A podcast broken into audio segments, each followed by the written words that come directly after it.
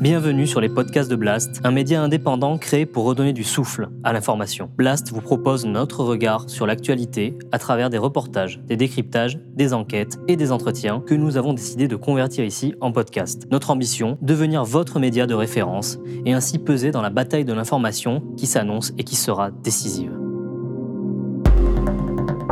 Les podcasts de Blast. Les entretiens d'actualité avec Antoine Etcheto.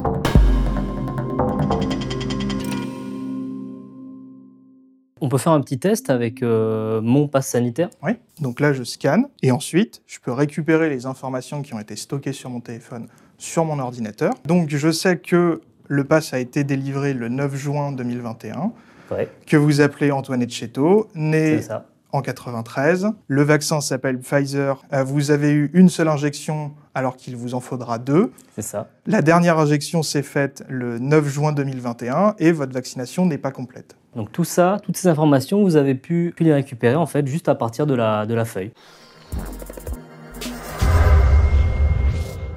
Bonjour à tous. Aujourd'hui sur Blast, je vais vous parler des passes sanitaires et de la faille potentielle qu'ils pourraient poser pour la protection de nos données personnelles. La campagne de vaccination contre le Covid-19 avance bon train que ce soit Pfizer, Moderna ou AstraZeneca, si vous faites partie des 17 millions de Français déjà vaccinés, vous avez eu normalement ce petit pass qui devrait vous permettre d'accéder à des festivals ou à des rassemblements. Bastien Lequerec, bonjour, vous êtes juriste et membre de la Quadrature du Net, avec laquelle vous avez déposé un référé liberté contre ces passes. C'est une procédure d'urgence contre le Conseil d'État qui vise à attaquer un décret d'application et tout simplement la décision de distribuer ces passes. Concrètement, qu'est-ce qui a motivé cette action? C'est quoi le problème avec les passes sanitaires?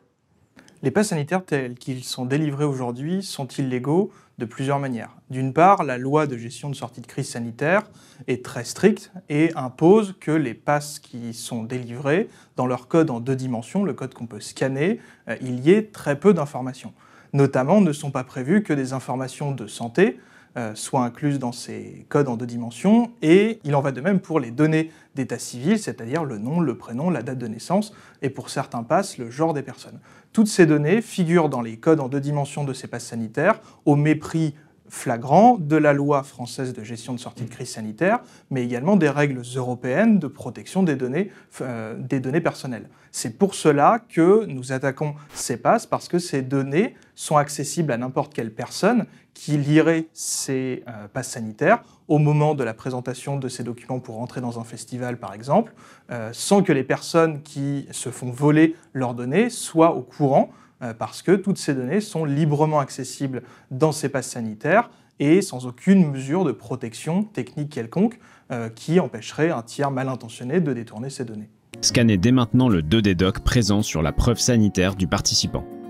Celle-ci peut être au format papier, en PDF ou enregistrée dans l'application Tous Anti-Covid Carnet. Ces QR codes, ces, codes 2D ne devaient servir qu'à authentifier le pass et ne devaient pas comporter des informations personnelles.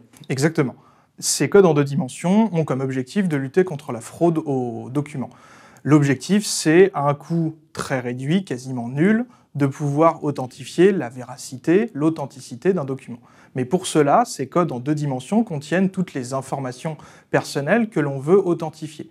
Et il y a dans ces codes en deux dimensions toutes les informations relatives à l'état euh, civil des personnes, à leur état de santé, pour qu'elles soient authentifiées, qui sont présentes. Alors même que la loi précise très clairement que quand on scanne ces codes en deux dimensions, on ne devrait pas être en capacité de savoir si il s'agit d'un pass sanitaire suite à un test PCR, suite à une vaccination ou suite à une immunité naturelle, euh, y compris, euh, nous dit toujours la loi, et on ne devrait pas être en capacité technique de pouvoir récupérer toutes ces informations, mais juste de savoir que le pass qui est en train d'être présenté est euh, un vrai pass ou est une contrefaçon.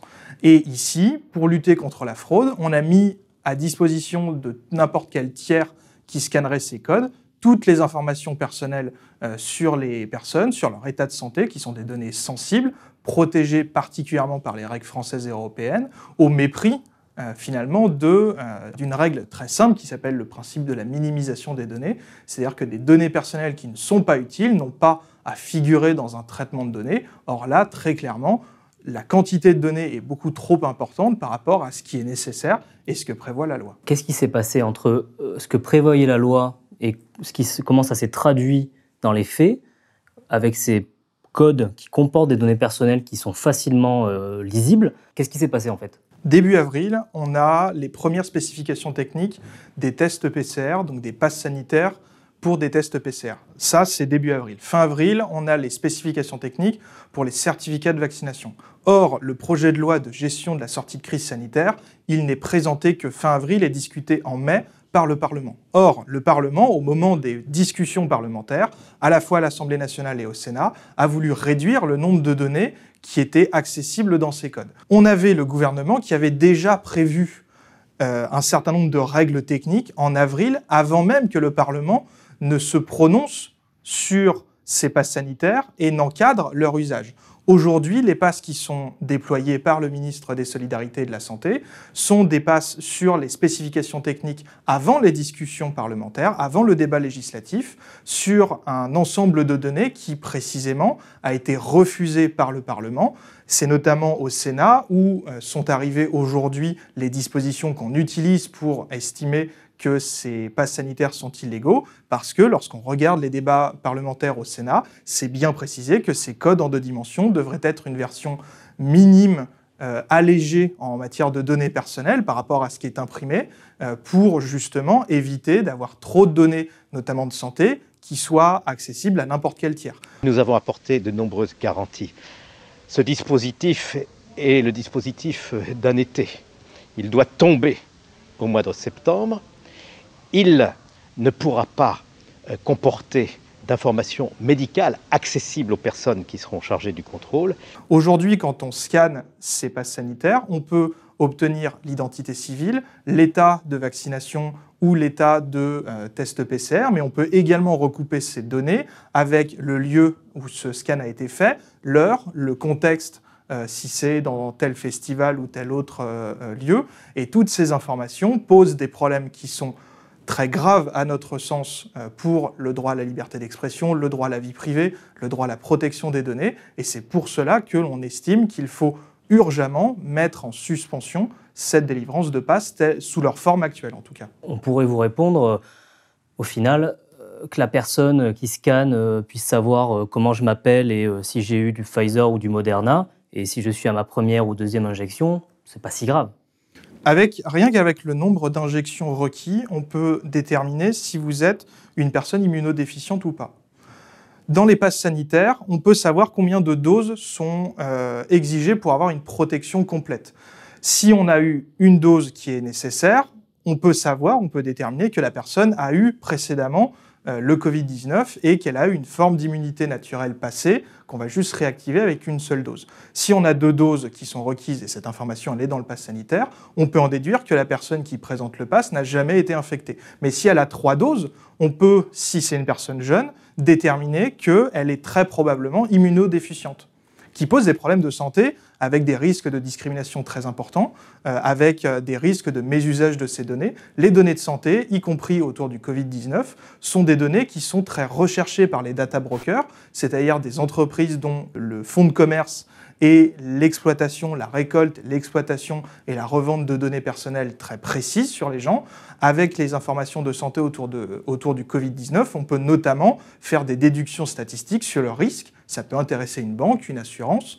Euh, et ce, ce, mésusage possible des données, il n'est pas du tout anodin, il n'est pas du tout euh, minime. Au contraire, il est très important parce qu'il peut être recoupé avec d'autres données disponibles. On parle de ces codes, là, les, codes 2D ils sont euh, très facilement craquables. En fait, les données sont très facilement lisibles, c'est ça? Les spécifications techniques de ces codes sont euh, libres. C'est la NTS, l'Agence nationale des titres sécurisés, qui euh, met autour d'une même table des industriels, des administrations, pour se mettre d'accord sur des spécifications techniques. Ces spécifications techniques, elles sont publiées sur le site de la NTS, et c'est ce qu'on a utilisé à la Quadrature pour développer une application qui permet de récolter ces données de ces passes. Pour apporter des garanties euh, vraiment très fermes, très, euh, qui sont vraiment nécessaires dans un État démocratique. À partir du moment où les données sont sans aucune barrière technique lisible sur ces passes, n'importe quel tiers qu'il ait ou pas ces spécifications techniques peut récupérer ces données. Le fait d'avoir les spécifications techniques permet d'accélérer la chose, mais euh, si aucune information technique sur comment sont fabriqués euh, ces, codes en deux dimensions n'était disponible, ça prendrait juste un peu plus de temps, mais ça ne rendrait absolument pas impossible le fait de pouvoir récupérer facilement ces données. Aujourd'hui, ces données, elles sont euh, récupérables par n'importe quelle personne qui scanne les passes sanitaires. À l'entrée d'un festival,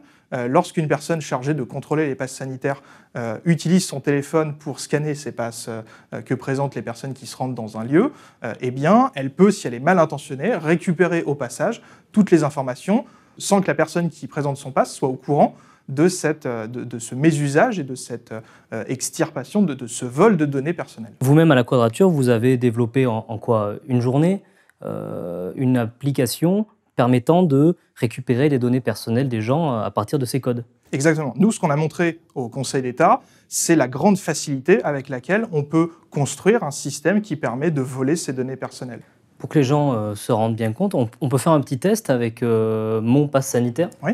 donc, avec l'application que vous avez développée. Donc, j'ai été vacciné il y a quelques temps. Je ne dis pas quel jour, comme ça on va voir si vous arrivez à retrouver. Donc là, je scanne. Voilà. Donc le scan s'est fait, c'est très rapide. Je pourrais scanner d'autres certificats. Et ensuite, je peux récupérer les informations qui ont été stockées sur mon téléphone sur mon ordinateur. On va le faire tout de suite et je pourrais voir toutes les informations. Voilà, donc je sais que le pass a été délivré le 9 juin 2021, que vous appelez Antoine Etcheto, né en 93. Je ne donnerai pas la date de naissance complète. Oh, vous pouvez, hein. contre le Covid-19, avec le nom de la molécule euh, J07BX03, qui est la molécule la plus utilisée. Le vaccin s'appelle Pfizer BioNTech Comirnaty. Euh, vous avez eu une seule injection alors qu'il vous en faudra deux. C'est ça. La dernière injection s'est faite le 9 juin 2021 et votre vaccination n'est pas complète. Tout est vrai. Voilà. D'accord. Donc tout ça, toutes ces informations, vous avez pu, ça, bon, ça nous a pris une trentaine de secondes, une minute au maximum. Vous avez pu les récupérer en fait juste à partir de la, de la feuille. Exactement. Et ça sans qu'une personne s'en rende compte. C'est-à-dire que l'application qu'on a développée ne ressemble pas à l'application euh, officielle du gouvernement, euh, parce que l'objectif, c'est pas de, de, faire de la fraude, c'est de démontrer une faisabilité technique, mais finalement, c'est un lecteur euh, très classique euh, de code en deux dimensions. Et une personne qui serait malveillante pourrait totalement vouloir tromper les personnes en ayant une application qui ressemble comme deux gouttes d'eau à l'application officielle, mais qui, en plus de faire cette validation, récupérait au passage toutes les informations de santé des personnes. Et ça, il n'y a aucune barrière dans le pass sanitaire qui le permette, puisqu'on a décidé de d'inclure dans ces codes autant de données qu'on pouvait, alors même qu'on n'en a pas besoin. Ce texte permet de verser les données pseudonymisées des systèmes d'information Covid au sein du système national des données de santé, ce afin de pouvoir les conserver après la fin de la crise sanitaire, mais uniquement à des fins de recherche, avec évidemment l'ensemble des garanties que le droit européen et national apporte, sans qu'il soit nécessaire d'y ajouter, au risque d'ajouter plus de complexité et d'obscurité des règles applicables que de protection concrète à nos concitoyens. Et la conclusion qu'on a, c'est non seulement qu'il faut arrêter de mettre autant d'informations qui sont très facilement récupérables, mais également qu'il faut se poser la question de la technologie qu'on est en train d'utiliser, parce qu'au-delà du contentieux, au-delà du fait qu'on peut très facilement euh, récupérer ces données-là, le fait d'utiliser ce type de technologie de code en deux dimensions habitue à euh, une technologie qui est intrinsèquement intrusive, parce que pour authentifier des données, il faut donner un accès aux personnes qui seront chargées de faire cette vérification aux données qu'on veut authentifier. Et dès aujourd'hui, la carte nationale d'identité électronique ou biométrique comporte ce même type de code en deux dimensions et donne un accès à n'importe quel tiers à toutes les informations d'état civil et autour du document euh, qui, euh, qui sont sur, cette, sur ces cartes nationales d'identité. Quel est l'intérêt en fait d'utiliser ce type de technologie? Parce que ce que vous nous expliquez, c'est que euh, il y a des vrais problèmes de protection des données personnelles. Tout ça pour simplement authentifier, lutter contre la fraude. Pourquoi, euh, en fait, pourquoi le gouvernement a fait le choix de recourir à ces technologies qui euh, posent de graves problèmes? Le choix qui a été fait en utilisant ces codes en deux dimensions, c'est une question de coût. Un code en deux dimensions, ça implique d'avoir une certaine infrastructure pour avoir un, mécanisme d'authentification qui soit fiable, mais une fois qu'on a délivré un pass sanitaire, c'est un document sous forme PDF qui peut être imprimé et ça ne coûte rien. Il existe d'autres moyens de lutter contre la fraude aux documents, notamment des moyens physiques. Aujourd'hui, lorsqu'on a une voiture ou une moto, euh, on a un certificat d'immatriculation qui comporte un certain nombre de barrières physiques pour lutter contre la fraude. Et une personne qui voudrait faire des faux pourrait toujours le faire, mais ça serait difficile, coûteux.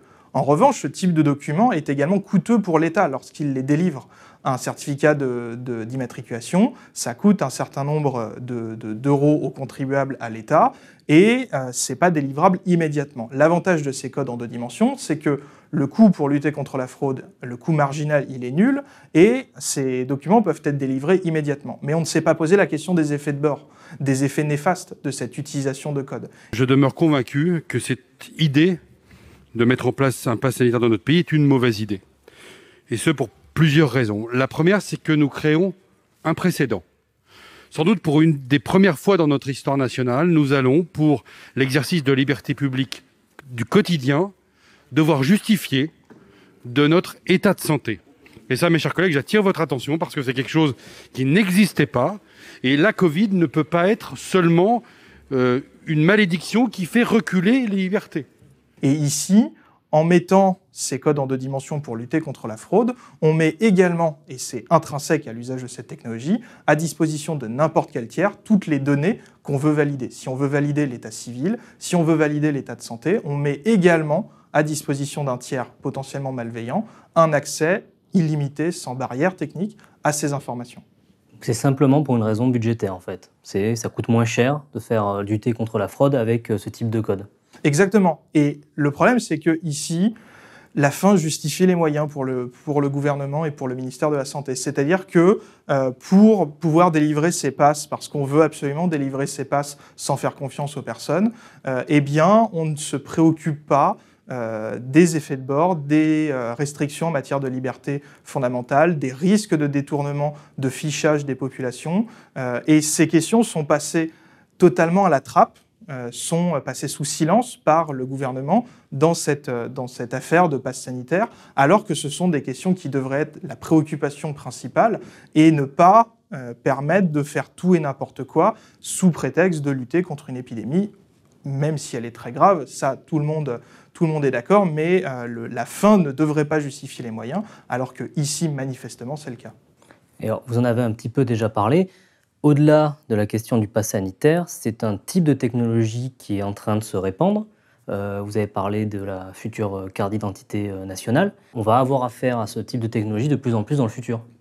Aujourd'hui, dans certains départements, est déjà délivrée une carte nationale d'identité dite électronique ou biométrique, qui, sur le même modèle que le passeport biométrique qui existe depuis plusieurs années, comporte une puce électronique avec les informations euh, notamment biométriques des personnes, mais la spécificité française, c'est qu'on a rajouté sur ces cartes euh, électroniques, ces cartes d'identité électroniques, un code en deux dimensions qui reprend exactement la même technologie que pour les passes sanitaires, qui permet d'authentifier à n'importe quel tiers le nom, le prénom, le type du document, euh, la date de naissance, la date de délivrance du document ne sont pas pour l'instant prévus dans ce code en deux dimensions la photo ou l'empreinte digitale, mais techniquement c'est possible et il suffirait de modifier le décret qui prévoit ça pour que ces informations se retrouvent dans cette, euh, dans cette carte nationale d'identité. Nous, à la Quadrature, c'est vraiment ce qu'on essaie de, faire prendre conscience du risque de cette technologie. Avec le pass sanitaire, on banalise l'usage de cette technologie et on banalise également une vérification d'identité constante. Avec ce pass sanitaire, comme on met à disposition des informations d'état civil, on banalise le fait que cet état civil, cette identité sera vérifiée pour entrer dans un festival. Mais le problème, c'est que au-delà de ce pass sanitaire, cette identité qui est vérifiée constamment, elle est en train d'être banalisée, elle est en train euh, d'être, on est en train d'habituer les populations et en donnant un accès à n'importe quel tiers à toutes ces données qui devraient être euh, limitées, qui ne devraient pas être accessibles. Je rappellerai qu'en 2012, le Conseil constitutionnel euh, à propos d'un projet qui prévoyait une carte nationale d'identité avec une puce dite une puce service pour donner un accès à des personnes privées comme des entreprises, une banque, un assureur, etc., euh, les informations, euh, le Conseil constitutionnel a censuré ce type de disposition, parce qu'il a estimé que le législateur n'avait pas prévu un encadrement suffisant. La fin ne justifie pas les moyens. Nous attendons des précisions et nous demandons un encadrement législatif vigoureux de ce pass sanitaire. N'oublions pas non plus que la traduction opérationnelle de ce dispositif interroge fortement, en particulier les organisateurs des événements. Les lourdes contraintes menacent leur tenue, tandis que des problématiques concrètes sans réponse demeurent légion. Avec ce code en deux dimensions dans la future euh, carte nationale d'identité électronique, on fait exactement la même chose que ce qui a été censuré par le Conseil constitutionnel en 2012, c'est-à-dire qu'on donne un accès à n'importe quel tiers à toutes ces informations sous couvert de fraude aux documents, alors que on n'a pas besoin d'absolument courir après la moindre fraude dans n'importe quel système. Il existera des fraudes et c'est pas ce genre de technologie qui va nous sauver, loin de là. Et les effets de bord montrent que c'est très clairement pas euh, ce genre de technologie qu'on devrait adopter dans une démocratie. nous, ce qu'on demande, c'est de suspendre cette décision qui est manifestement, on le pense, illégale. Ensuite, à charge au ministère des Solidarités et de la Santé de trouver un autre dispositif qui soit conforme aux règles européennes, mais également aux règles françaises. Aujourd'hui, dans ces passes sanitaires, le fait d'inclure les identifications des personnes ne permet pas de lutter contre une personne malveillante qui voudrait frauder. C'est un écran de fumée avec des conséquences en matière de, banalisation du contrôle d'identité permanent qui sont très importants, mais à aucun moment on va permettre de s'assurer que euh, la personne qui présente un pass est bien Monsieur X ou Madame Y, parce que en, début de chaîne, au moment où on fait ces tests PCR, on n'a pas de vérification d'identité, et heureusement en réalité. Ces passes sanitaires sont une mesure de surveillance, euh, d'autoritarisme supplémentaire sur les populations, alors que la majorité des personnes sont au courant qu'avant d'aller dans un festival, il faut être vacciné ou être, certain qu'on n'est pas contaminant ni contaminé. Euh, il faut un peu faire confiance aux personnes. Nous, c'est vraiment, au-delà de ce contentieux, ce qu'on demande, c'est un peu remettre de l'humain dans toute cette machine. Ça fait un an et demi qu'on on infantilise euh, les Français et les Françaises.